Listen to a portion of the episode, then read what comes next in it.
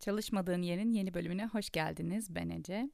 Bugün tek başımayım, sizlerle baş başa.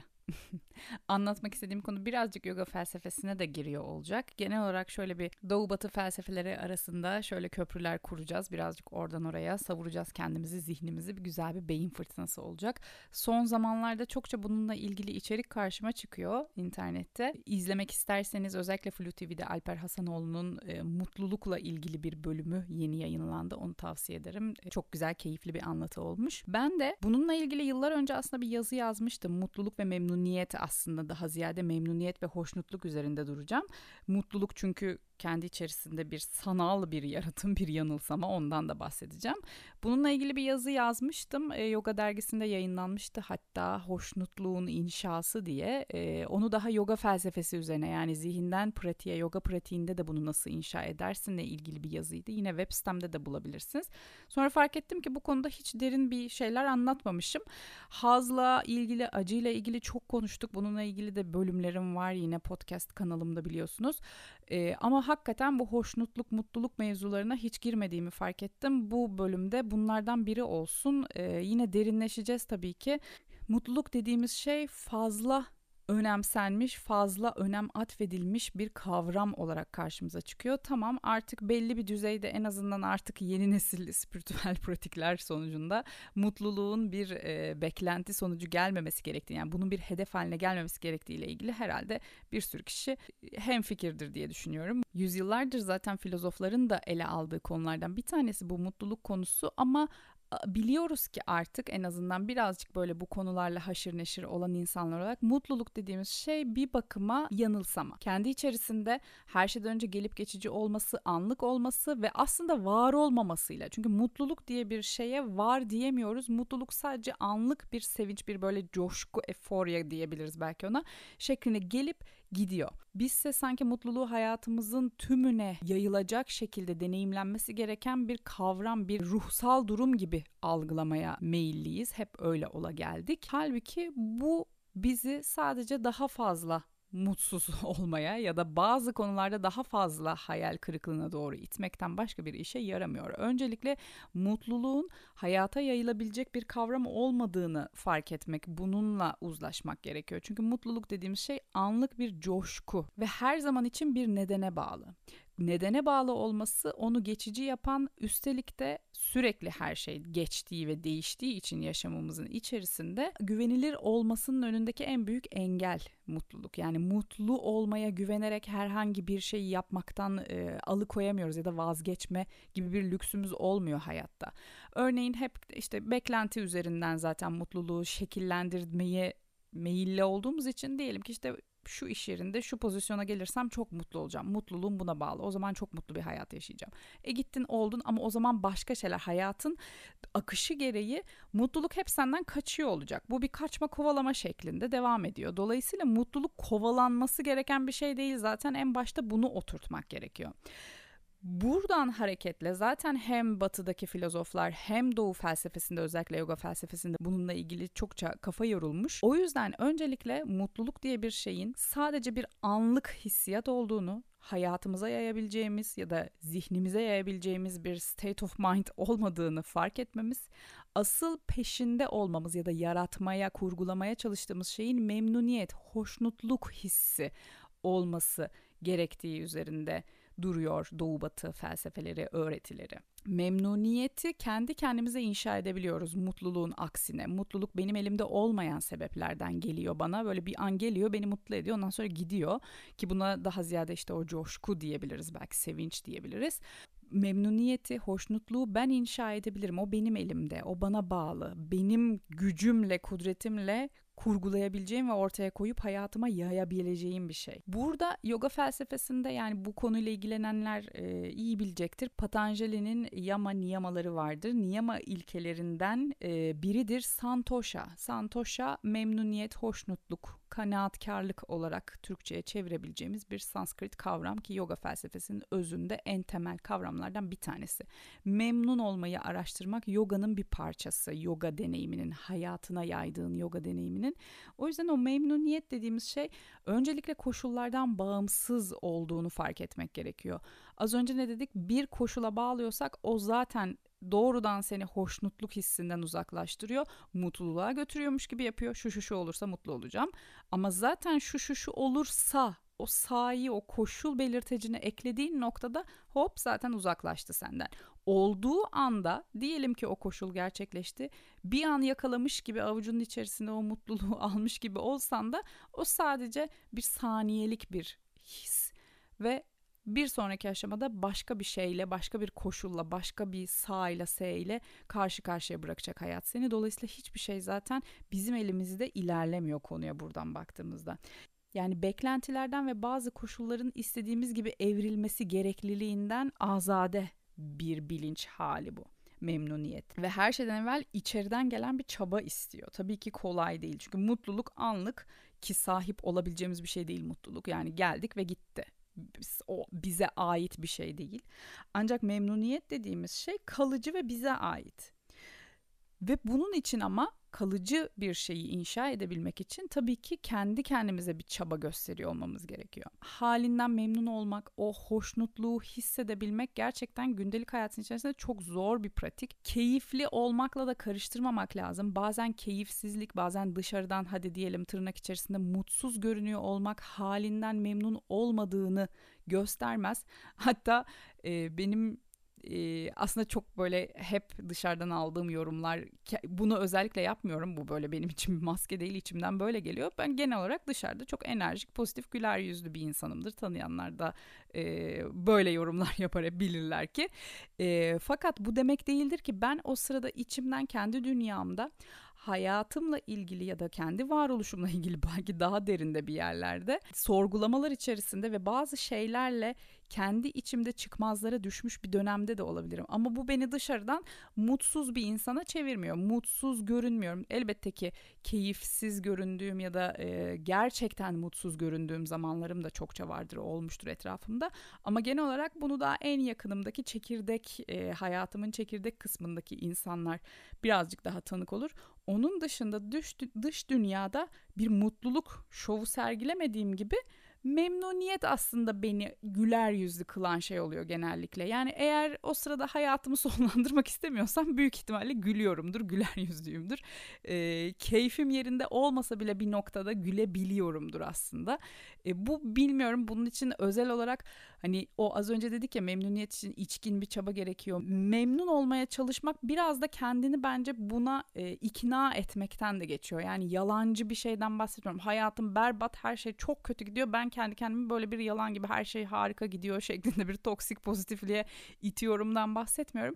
Ama o an bir sağlık problemim yoksa hakikaten dünyanın başına yıkılmasını duygusal anlamda da sembolik olarak da yıkılmasını gerektirecek bir nedenim yoksa çok büyük ihtimalle hayatımdan memnuniyeti korumaya çalışıyorumdur. Çünkü bunu koruyamazsak zaten yaşama olan ilgimizi de kaybetmiş oluyoruz ki o bizi bambaşka bir yere doğru atıyor. Yani bu bir çaba ben hep böyle miydim? Hayır değildim. Şimdi de müthiş başarıyor muyum? Hayır ama en azından gün içerisinde kendime bunu hatırlatmaya çalışıyorum. Olduğun şeyle hoşnut olmaya çalış. Bazen bu beni e, negatif bir insan gibi de gösteriyor. Hatta çok çok yakınımda olan insanlar ay işte ne kadar negatifsin işte hayatla ilgili işte ne kadar olumsuz yorumlarda bulunuyorsun. Örneğin benim diğer podcastlerimde de hayatın anlamsızlığı, hayatın acı dolu oluşu falan gibi sözlerim üzerine çok mutsuz ve depresif bir insan olduğumu zannediyor olabilirler. Ama ben aslında gündelik hayatımda genelde eğlenen, gülen bir insanım. Yani kendi dünyamda eğlenmeyi seven bir insanım. Böyle kara, karalar bağlamaktan çok hoşlanmam. Ama bu beni toksik bir pozitif yapmaz. Tam tersi kendi içimde bir şeylere isyan ederken de gülebiliyorum. Çünkü gerçekten hayatın anlamsız oluşu gerçeği beni bu şekilde yaşatıyor. Bunu da biraz ucundan kıyısından işte o hoşnutum tamam okey hoşnutum mutlu muyum? Hayır. Mutsuz muyum? Hayır. Ama hoşnutum kısmına birazcık ucundan kıyısından yaklaşabildiğimi hissediyorum. Bilmiyorum. Belki de hiç yaklaşmamışımdır artık. Onu da varsa böyle bir merci söylesin bana. Aslında gerçekçilik olarak da bakıyorum ben biraz buna. Yani pozitif olmak, işte sürekli güler yüzlü olmak değil. Gerçekçi olduğum zaman hayatın bir anlamı kendi içerisinde benim yarattığım, benim atadığım bir anlam dışında hiçbir anlamı olmadığını, benim varoluşumun da o kadar wow bir değere sahip olmadığını evrende fark ettiğim noktada geriye iki seçenek kalıyor. Ya intihar edeceğiz ya da hakikaten bu varoluşun içerisinde bir şeyler yapmakla, üretmekle barışıp kendimizi motive edeceğiz. Bu da hoşnutluğa gidiyor bana göre. Ki nitekim buradan şuna geleceğim. Çok sevdiğim e, yine düşünürlerden bir tanesi Bernard Russell. Conquest of Happiness isimli bir kitabı var. Tavsiye ederim eğer bulursanız. E, PDF'i de belki internette vardır. Orada e, şundan bahseder. Bir kere her şeyden önce şu sözünü çok severim Russell'ın. İstediğimiz bir şeylerden yoksun olmak mutluluğun temel bir parçasıdır der. O mutluluğu birazcık daha happiness olarak bakıyor. Bizim aslında santosha, memnuniyete denk düşüyor gibi düşünebilirsiniz şu an kelimenin kendisine e, takılmadan.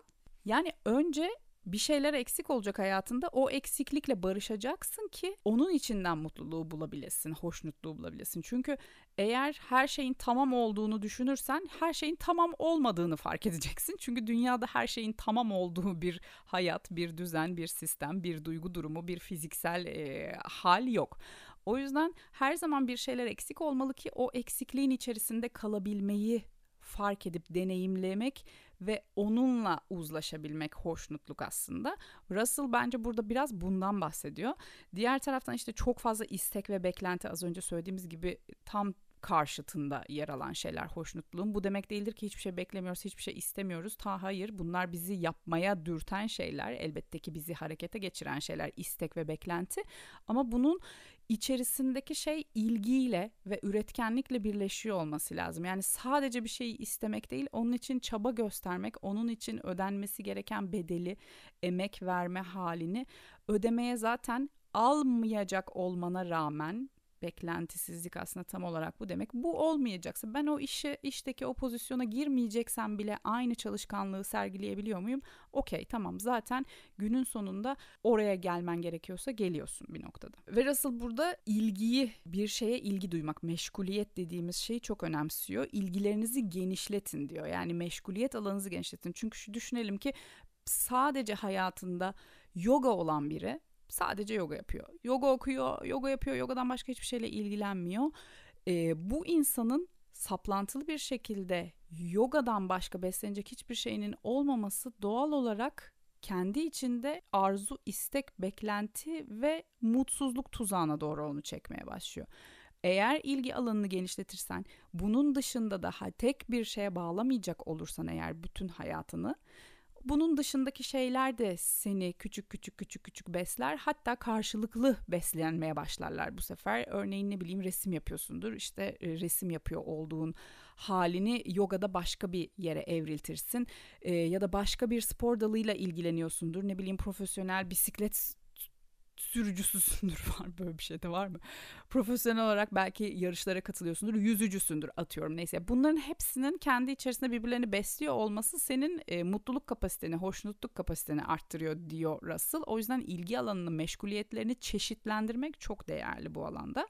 Ve yine zaten ilgi alanını çeşitlendirdiğinde üreten bir insana dönüşüyorsun. Üreten bir insan otomatik olarak bir yerlerde hoşnutluk inşa etmiş oluyor kendi dünyasında.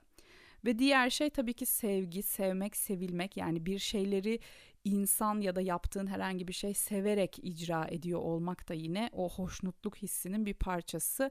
İşte sevdiğin işi yapmak denir ya aslında. Bu aslında böyle bir kapitalizm tuzağı gibi de lanse ediliyor kim zaman ama bir çerçevede evet biraz çarpıtılmış e, toksik bir tarafı var ama diğer tarafıyla da evet sevdiğin bir şeyi yaparken daha üretken olduğun bir gerçek. Hepimiz e, ben de işte eskiden e, daha kurumsal e, ki o zaman bile sevdiğim işi yapmama rağmen şu anki kadar sevdiğim işi yapmıyor olduğumu şimdi fark etmiş bulundum falan. Yani bu ilişkilendirmeyi de kendi içinde aslında onun e, sorgulamasını doğru yapmak ve nahoş deneyimlerden kaçmamak. Yani acıdan kaçmaya başladığın anda daha fazla acıyı e, görünür kılmaya başlıyorsun. Bunu daha önce acı ve hazla ilgili iki tane farklı bölümüm var. Bunlarda daha detaylı anlattım. Çok burada teorisine girmeyeceğim. Çok kafalar karışmasın. Ama nahoş deneyimlerden kaçmamak çünkü bir yani doğal olarak hayatta bir e, ikilik var ve bir tarafın hissiyatını elde edebilmek için karşıtının da hissiyatını elde deneyimleyebiliyor olman lazım. Biri yoksa öbürü zaten olmaz. Biraz böyle hafif Spinoza'ya bağlamak istiyorum. Spinoza'sız bir bölüm geçmiyor. E, çünkü hakikaten bu yoga felsefesine, yoga felsefesinin kafa yorduğu mevzulara yani kendini bilmekle ilgili, self investigation'la ilgili konularla çokça kafa yormuş adamlardan bir tanesi Spinoza. O yüzden hep dönüp dolaşıp laf oralara geliyor. Burada da yine tavsiye edeceğim çok çok değerli bir kitap var. Gerçekten benim hayatımın en önemli kitapları arasında ilk ona falan girer. Spinoza'nın sevinci nereden geliyor? Çetin Baloniye çok değerli bir felsefe hocasıdır. Çetin Hoca. Hem Spinoza'yı anlatır ama aynı zamanda Spinoza felsefe yani hiç Spinoza bilmeyen biri bile çok güzel Spinoza okumuş olur o kitabı okuduktan sonra ve çok daha böyle tatlış bir dille hani felsefenin dibine düşmeden terimsel olarak çok tatlı bir dille anlatır Çetin Hoca ve orada da vurgulanan şudur ki sudan haz alan balıklar gibi olmak. Buradan neyi anlıyoruz? Balığın suyun içerisinde olması zaten default bir şey. Yani bundan niye haz alsın ki? Buradaki haz e, olumsuz haz değil yine bahsedelim. Yani mutluluk, sevinç duymak, hoşnutluk duymak. E, niye haz alsın ki suyun içerisinde olmaktan? E çünkü oluşunun içerisinde olması gerektiği şekilde yaşıyor. Yani sudan haz alma yalınlığında hayattan haz alabiliyor musun? Hayattan hoşnut kalabiliyor musun?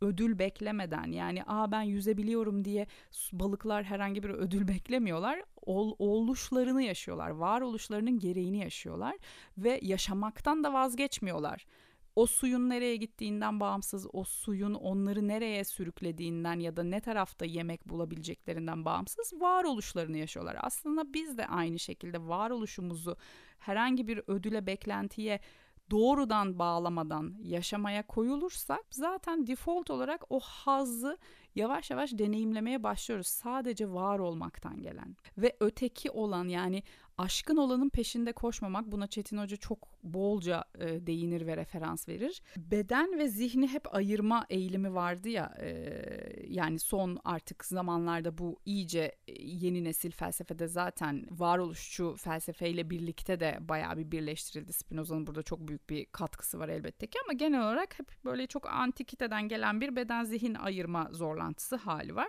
Şimdi bu beden zihin ayırma hali dünyayı da ikiye ayırıyor diyor Çetin Hoca. Yani be, öteki dünya ve bu dünya arasında bir ayrım yapıyor gibi bir duruma düşüyoruz.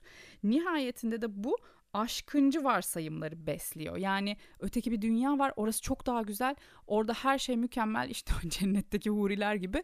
O yüzden eğer oraya ulaşabilirsek wow zaten asıl e, büyük olayı gerçekleştirmiş büyük başarıya ulaşmış olacaksın. Hiç yine istemediğimiz bütün her şey var beklenti var muhtemel hayal kırıklığı var haz peşinde koşmak var vesaire vesaire. Aşkıncı bir varsayımla öteki dünyayı idealize etmek senin bu dünyaya olan bir kere zaten şevkini, sevgini, e, hissiyatını, hoşnutluğunu her şeyi öldürüyor. Bu onun zaten düşmanı.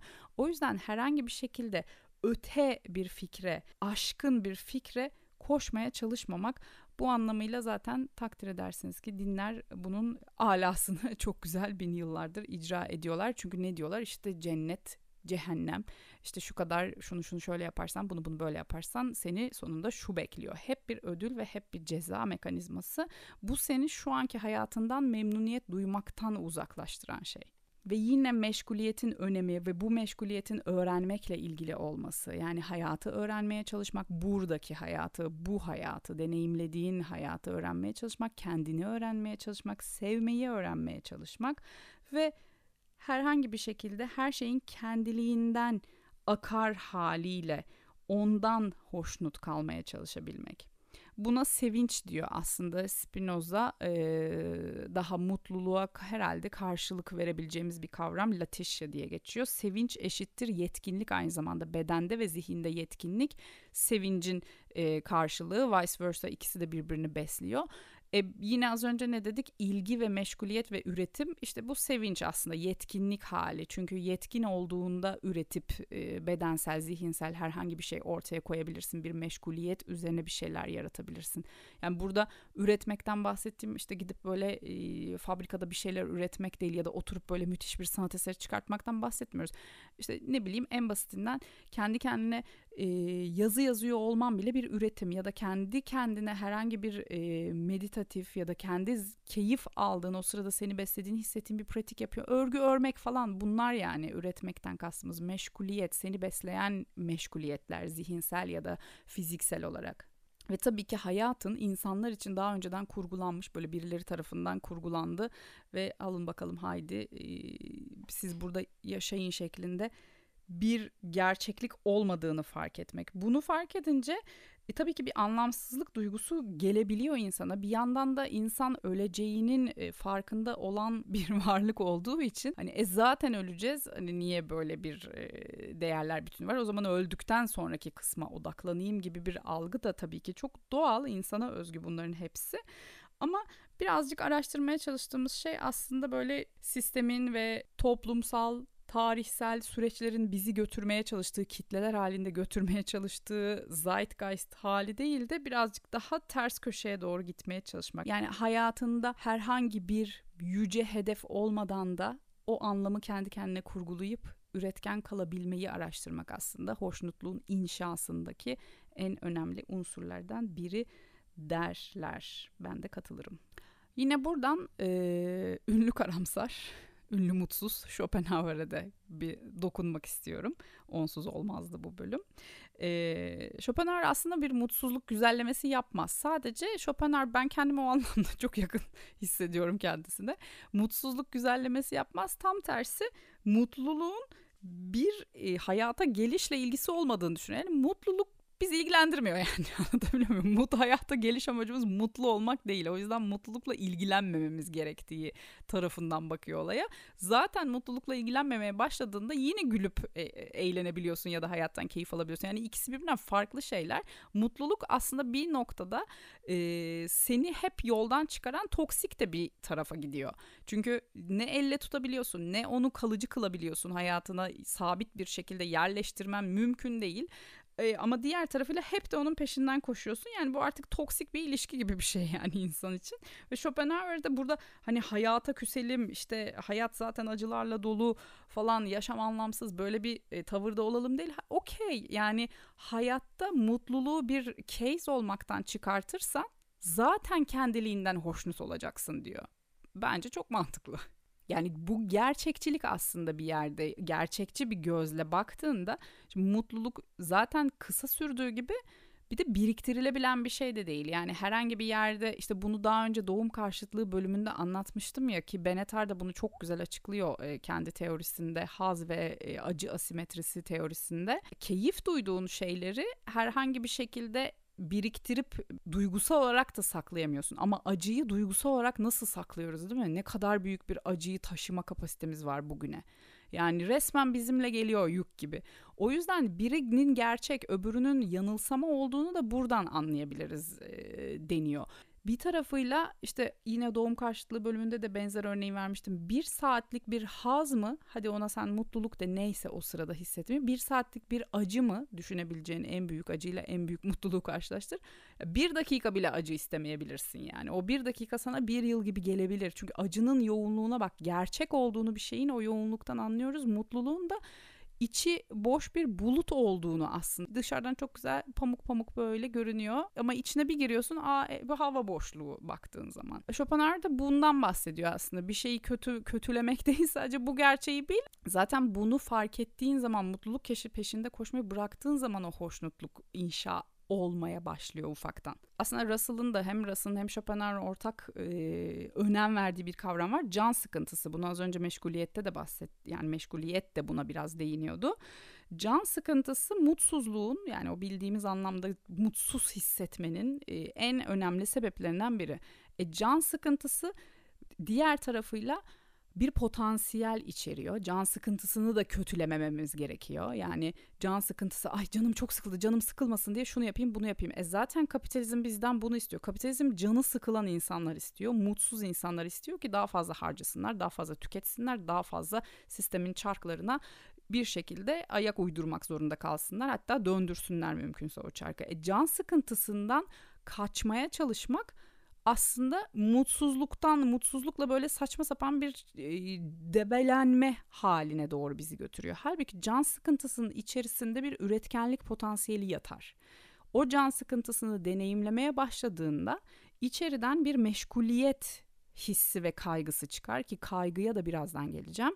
Meşguliyet kaygısı, meşgul olma hissi çıkmaya başladığında bu artık senden alınamaz. Sadece sana ait bir şeydir ve meşguliyet yarattığında zaten can sıkıntın kendiliğinden çözülür, yok olur, dağılır o sırada ve üreten bir insan haline gelirsin. Üreten kişi de dediğim gibi bu herhangi bir üretim olabilir. Büyük kelimeler değil bunlar sembolik kelimeler, metaforik aslında. Üreten kişi de beslenmeye ve beslemeye başlar. Bu da doğal olarak bir hoşnutluk döngüsü yaratmaya başlıyor kendi içerisinde. O yüzden can sıkıntısının önemi de bunu geçen hafta e, bağlanmayla ilgili yalnız kalabilme kısmında da birazcık bahsettim. Yalnız kalabilmek çok değerli. Kendi kendine hiçbir şey yapmadan. Çünkü o hiçbir şey yapmamanın içerisindeki potansiyel o kadar önemli ki insanlara kitap yazdırıyor, insanlara resimler e, yaptırıp müzikler besteletiyor. O yüzden o can sıkıntısı çok değerli. Ondan kaçıp başka bir şeye koşmak, başka bir şeyin kucağına atılmak değil, onun içerisinden bir o potansiyelden bir üretim nesnesi yaratmak kendine. Şimdi buradan birazcık da az önce kaygı bundan bahsedeceğim dedim. Heidegger'e hafiften giriş yapmak istiyorum. Yani çok kısa Heidegger çünkü felsefesi çok derin ve yoğun anlaşılması öyle birkaç cümleyle olacak gibi bir felsefeci değil. Ee, ama kaygıyı şu yüzden önemsiyoruz bu bölümde. E, Heidegger bir kere kaygıyı çok önemli bir yere koyuyor. Kaygıyı olumsuzlamıyor. Evet kaygının kendi içerisinde deneyimsel bir olumsuz hissi belki var ama e, kaygının bir e, varoluşun koşulu olduğunu yani varoluşla birlikte kaygıyı açıklıyor. Varoluş varsa kaygı hep vardır. Dolayısıyla kaygıdan kaçmaya çalışmak anlamsızdır. Ve kaygının şöyle büyük bir önemi var der Heidegger. İnsanın kendisi yani otantik kendisi olmasında, kendi potansiyelinin olanaklarının farkına varmasında, yaratıcılığının farkına varmasında ve gündelik hayatın o diğer tek düze akışı içerisinde kaybolmamasında yani unikliğini, kendine has unikliğini keşfetmesinde birinci unsur, birinci rolü olan şey kaygıdır kaygı duyduğun için bir şeyleri üretmeye başlıyorsun. Bir şeylerle meşgul olmaya başlıyorsun. Buradaki kaygı e, psikopatolojik böyle bir başka insanlarla ilişkilerini sabote eden bir kaygı boyutu değil.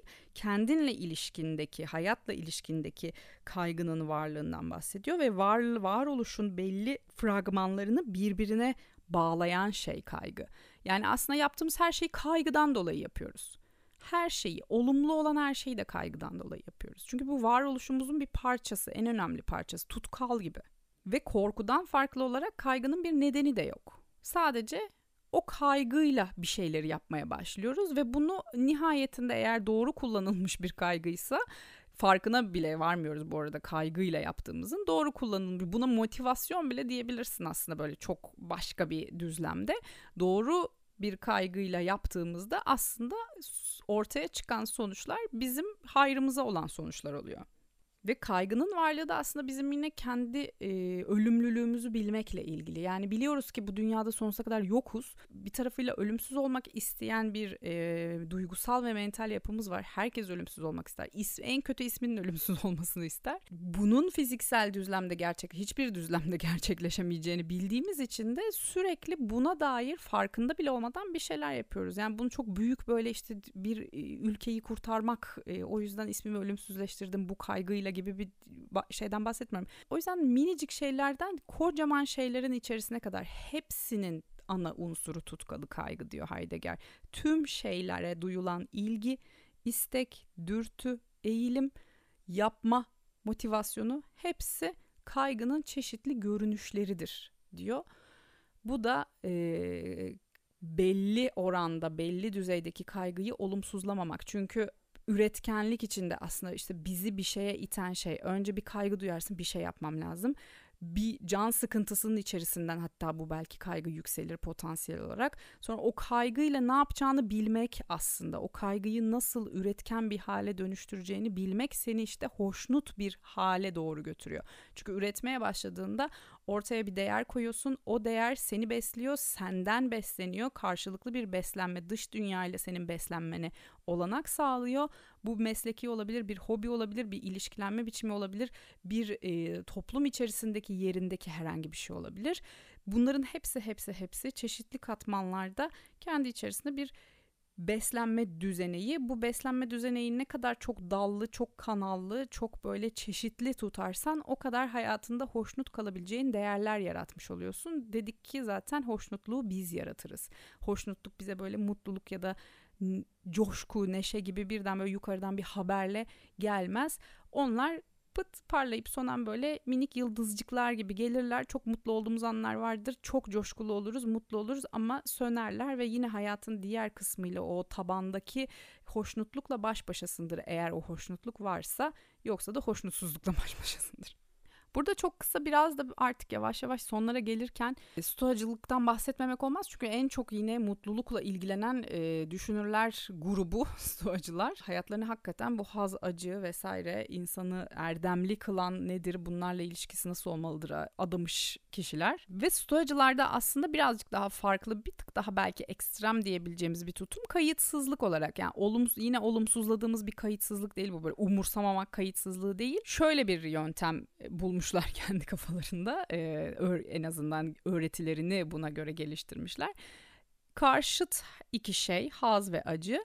Bunlardan birinden birine duyarsız olmayı başarırsan öbürüne de duyarsızlık gösterebilmen mümkündür. Bu konuda güçlenirsin. O yüzden eğer sevince, neşeye, mutluluğa çok büyük bir önem atfedip onunla çok fazla haşır neşir olmaya çalışmazsan o duygunun e, pençesine düşmezsen acının da pençesine düşmezsin aslında der. Yani aslında iki kutup var. O spektrumun arasında ortada bir yerlerde kalırsan ne çok mutlu ne çok mutsuz böyle etliye sütlüye karışmayan yani aslında kayıtsızlık tepkisizlik dedikleri şey aşırı uç tepkiler vermemeye çalışmak. E bu buradan hatırlayacaksınız orta yolculuk neydi? Bu da da yine aşırı uçlara gitmemek. Bunu Epikür bir doz arttırıyor. Epikürizm diye kendi böyle mini felsefesini e, yaratıyor. Epikür biraz daha Buda'ya o anlamda yaklaşıyor orta yol anlamında. Herhangi bir şekilde kendini bir şeylerden mahrum etmiyorsun. Mutsuzluğun dibine vur değil ama mutluluğun da ya da herhangi bir şekilde sevincin, neşenin, hazzın da dibine kadar kullanmamak. İkisini de o spektrumun tam ortasında bir yerlerde deneyimlemeye çalışmak. İkisine de olduğundan fazla önem atfetmemeye çalışmak böylece seni acıya da bağışık kılmaya başlıyor bu durum. E, Epikür'de bu or, olaya zaten yani bunu full hayatına bu hoşnut ve dingin şey der hatta işte onun İngilizce'deki karşılığı happiness as tranquility gibi bir karşılığı var hemen hemen. Ataraksiya diyor buna da. Yani dinginlik, ruhsal huzur ama sonsuz yani statik artık hiçbir yere gitmiyor. O orada sabit var.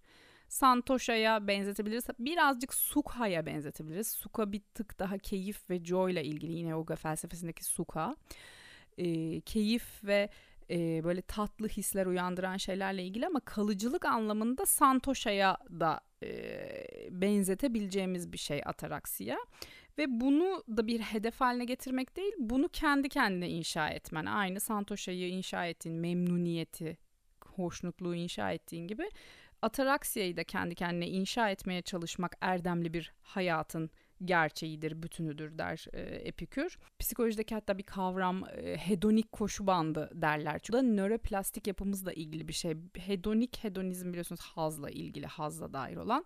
Hedonik koşu bandı kavramı bir şeyi sürekli isteyip sürekli elde ettiğin zaman o koşu bandının hızı artmaya başlıyor. Dolayısıyla bir süre sonra nefes nefese kalıp artık o kadar hızlı koşamaz hale geliyorsun. Beyin bu şekilde çalışıyor. Her gün bir bar çikolata yiyeceğim dersen birkaç gün sonra bu bir bar artık sana ilk gün yediğin kadar keyif vermemeye başlayacak. iki bar yemeye başlayacaksın falan filan. Hedonik koşu bandının mantığı bu. Çünkü e, fiziksel olarak böyle çalışıyoruz ve maalesef beynimiz böyle çalıştığı için nöroplastik yapımız zihnimiz ve duygu durumumuz da böyle çalışıyor. İşte istediğin bir mevki vardı geldin ama bir süre sonra artık o mevki senin için cazibesini kaybetmiş durumda. Hedonik koşu bandı çünkü.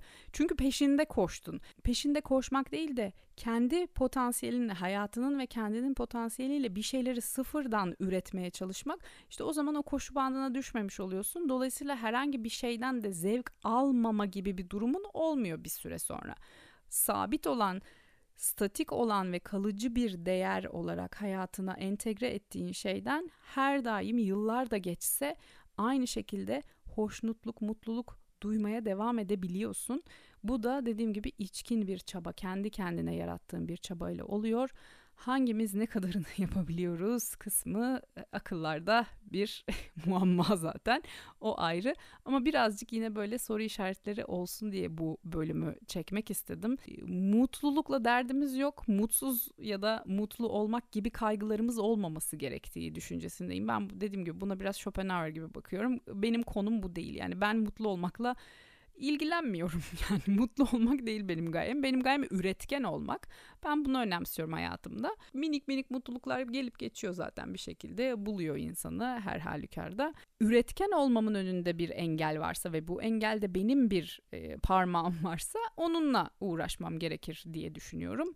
Tabii ki bu mevzular çok e, başka başka o kendi kendini deşmeye başladıkça ortaya çıkan farklı konulara doğru gider. Bitirirken bir sonraki bölüme atıfta bulunmuş olayım. Kendi huzurumuzu kaçırmanın bir diğer yolu da çocukluğumuza inmek, travmalarımızı keşfetmeye başlamak. Çok güzel bir bölüm oldu. Aile dizimi aslında aile dizimi bunun e, genel çerçevesi ama asıl tepe konumuz travma aktarımı yani kalıtsal olarak nereden neyi getiriyoruz kendi hayatımıza kendimizi nasıl da hayatı dar ediyoruz, zindan ediyoruz. Bunları konuştuk. Çok güzeldi. Devani Dilek'le mutlaka dinlemelisiniz bence. Sonraki bölümlerde de görüşmek üzere. Hoşçakalın.